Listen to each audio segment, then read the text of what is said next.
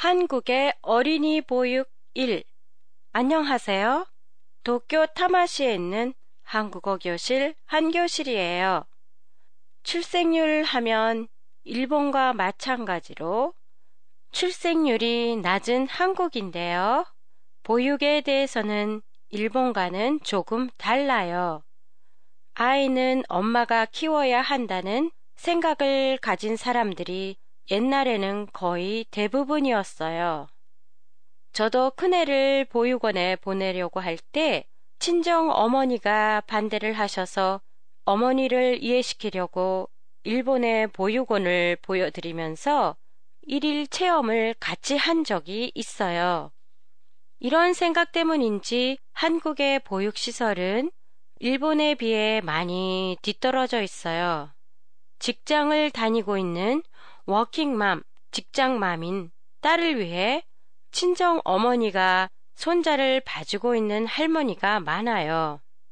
실제로 제 올케 언니 중에는 오빠랑 떨어져 살면서 손자가 만 한 살이 될 때까지 같이 살면서 아이를 돌봐주고 있는 걸 본 적이 있어요.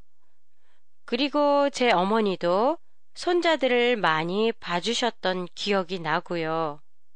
제 친척 중에는 맞벌이를 하기 때문에 주말에는 친정에 가서 아이를 데려와 같이 지내고 일요일 저녁이 되면 아이를 친정에 도로 맡기러 가는 사람도 있었고요. 그런데 손자들을 봐주고 있는 할머니들의 마음은 어떨까요? 손자는 귀엽지만 돌보기가 힘들어 한때는 손주 봐주는 할머니가 되지 말자며 젊은 할머니들 사이에 유머까지 유행했었다고 하는데요. 일일 10시간 정도 애들 돌보고 나면 힘이 빠지고 여기저기 몸이 아프기도 할 거예요. 그래서 손자 손녀를 돌보는 할머니들에게는 정부가 40만 원의 수당을 지급하기로 했다고 하는데요. 문제는 보육시설이 적어서 그런 거니까 그 돈으로 보육시설을 늘리는 게 가장 좋을 것 같다고 봐요. 다음 회에는 한국의 보육시설 상황에 대해 알아보기로 하겠습니다. 팟캐스트에 대한 여러분의 의견이나 감상을 보내주세요.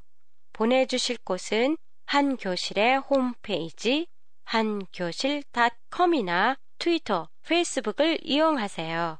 안녕히 계세요.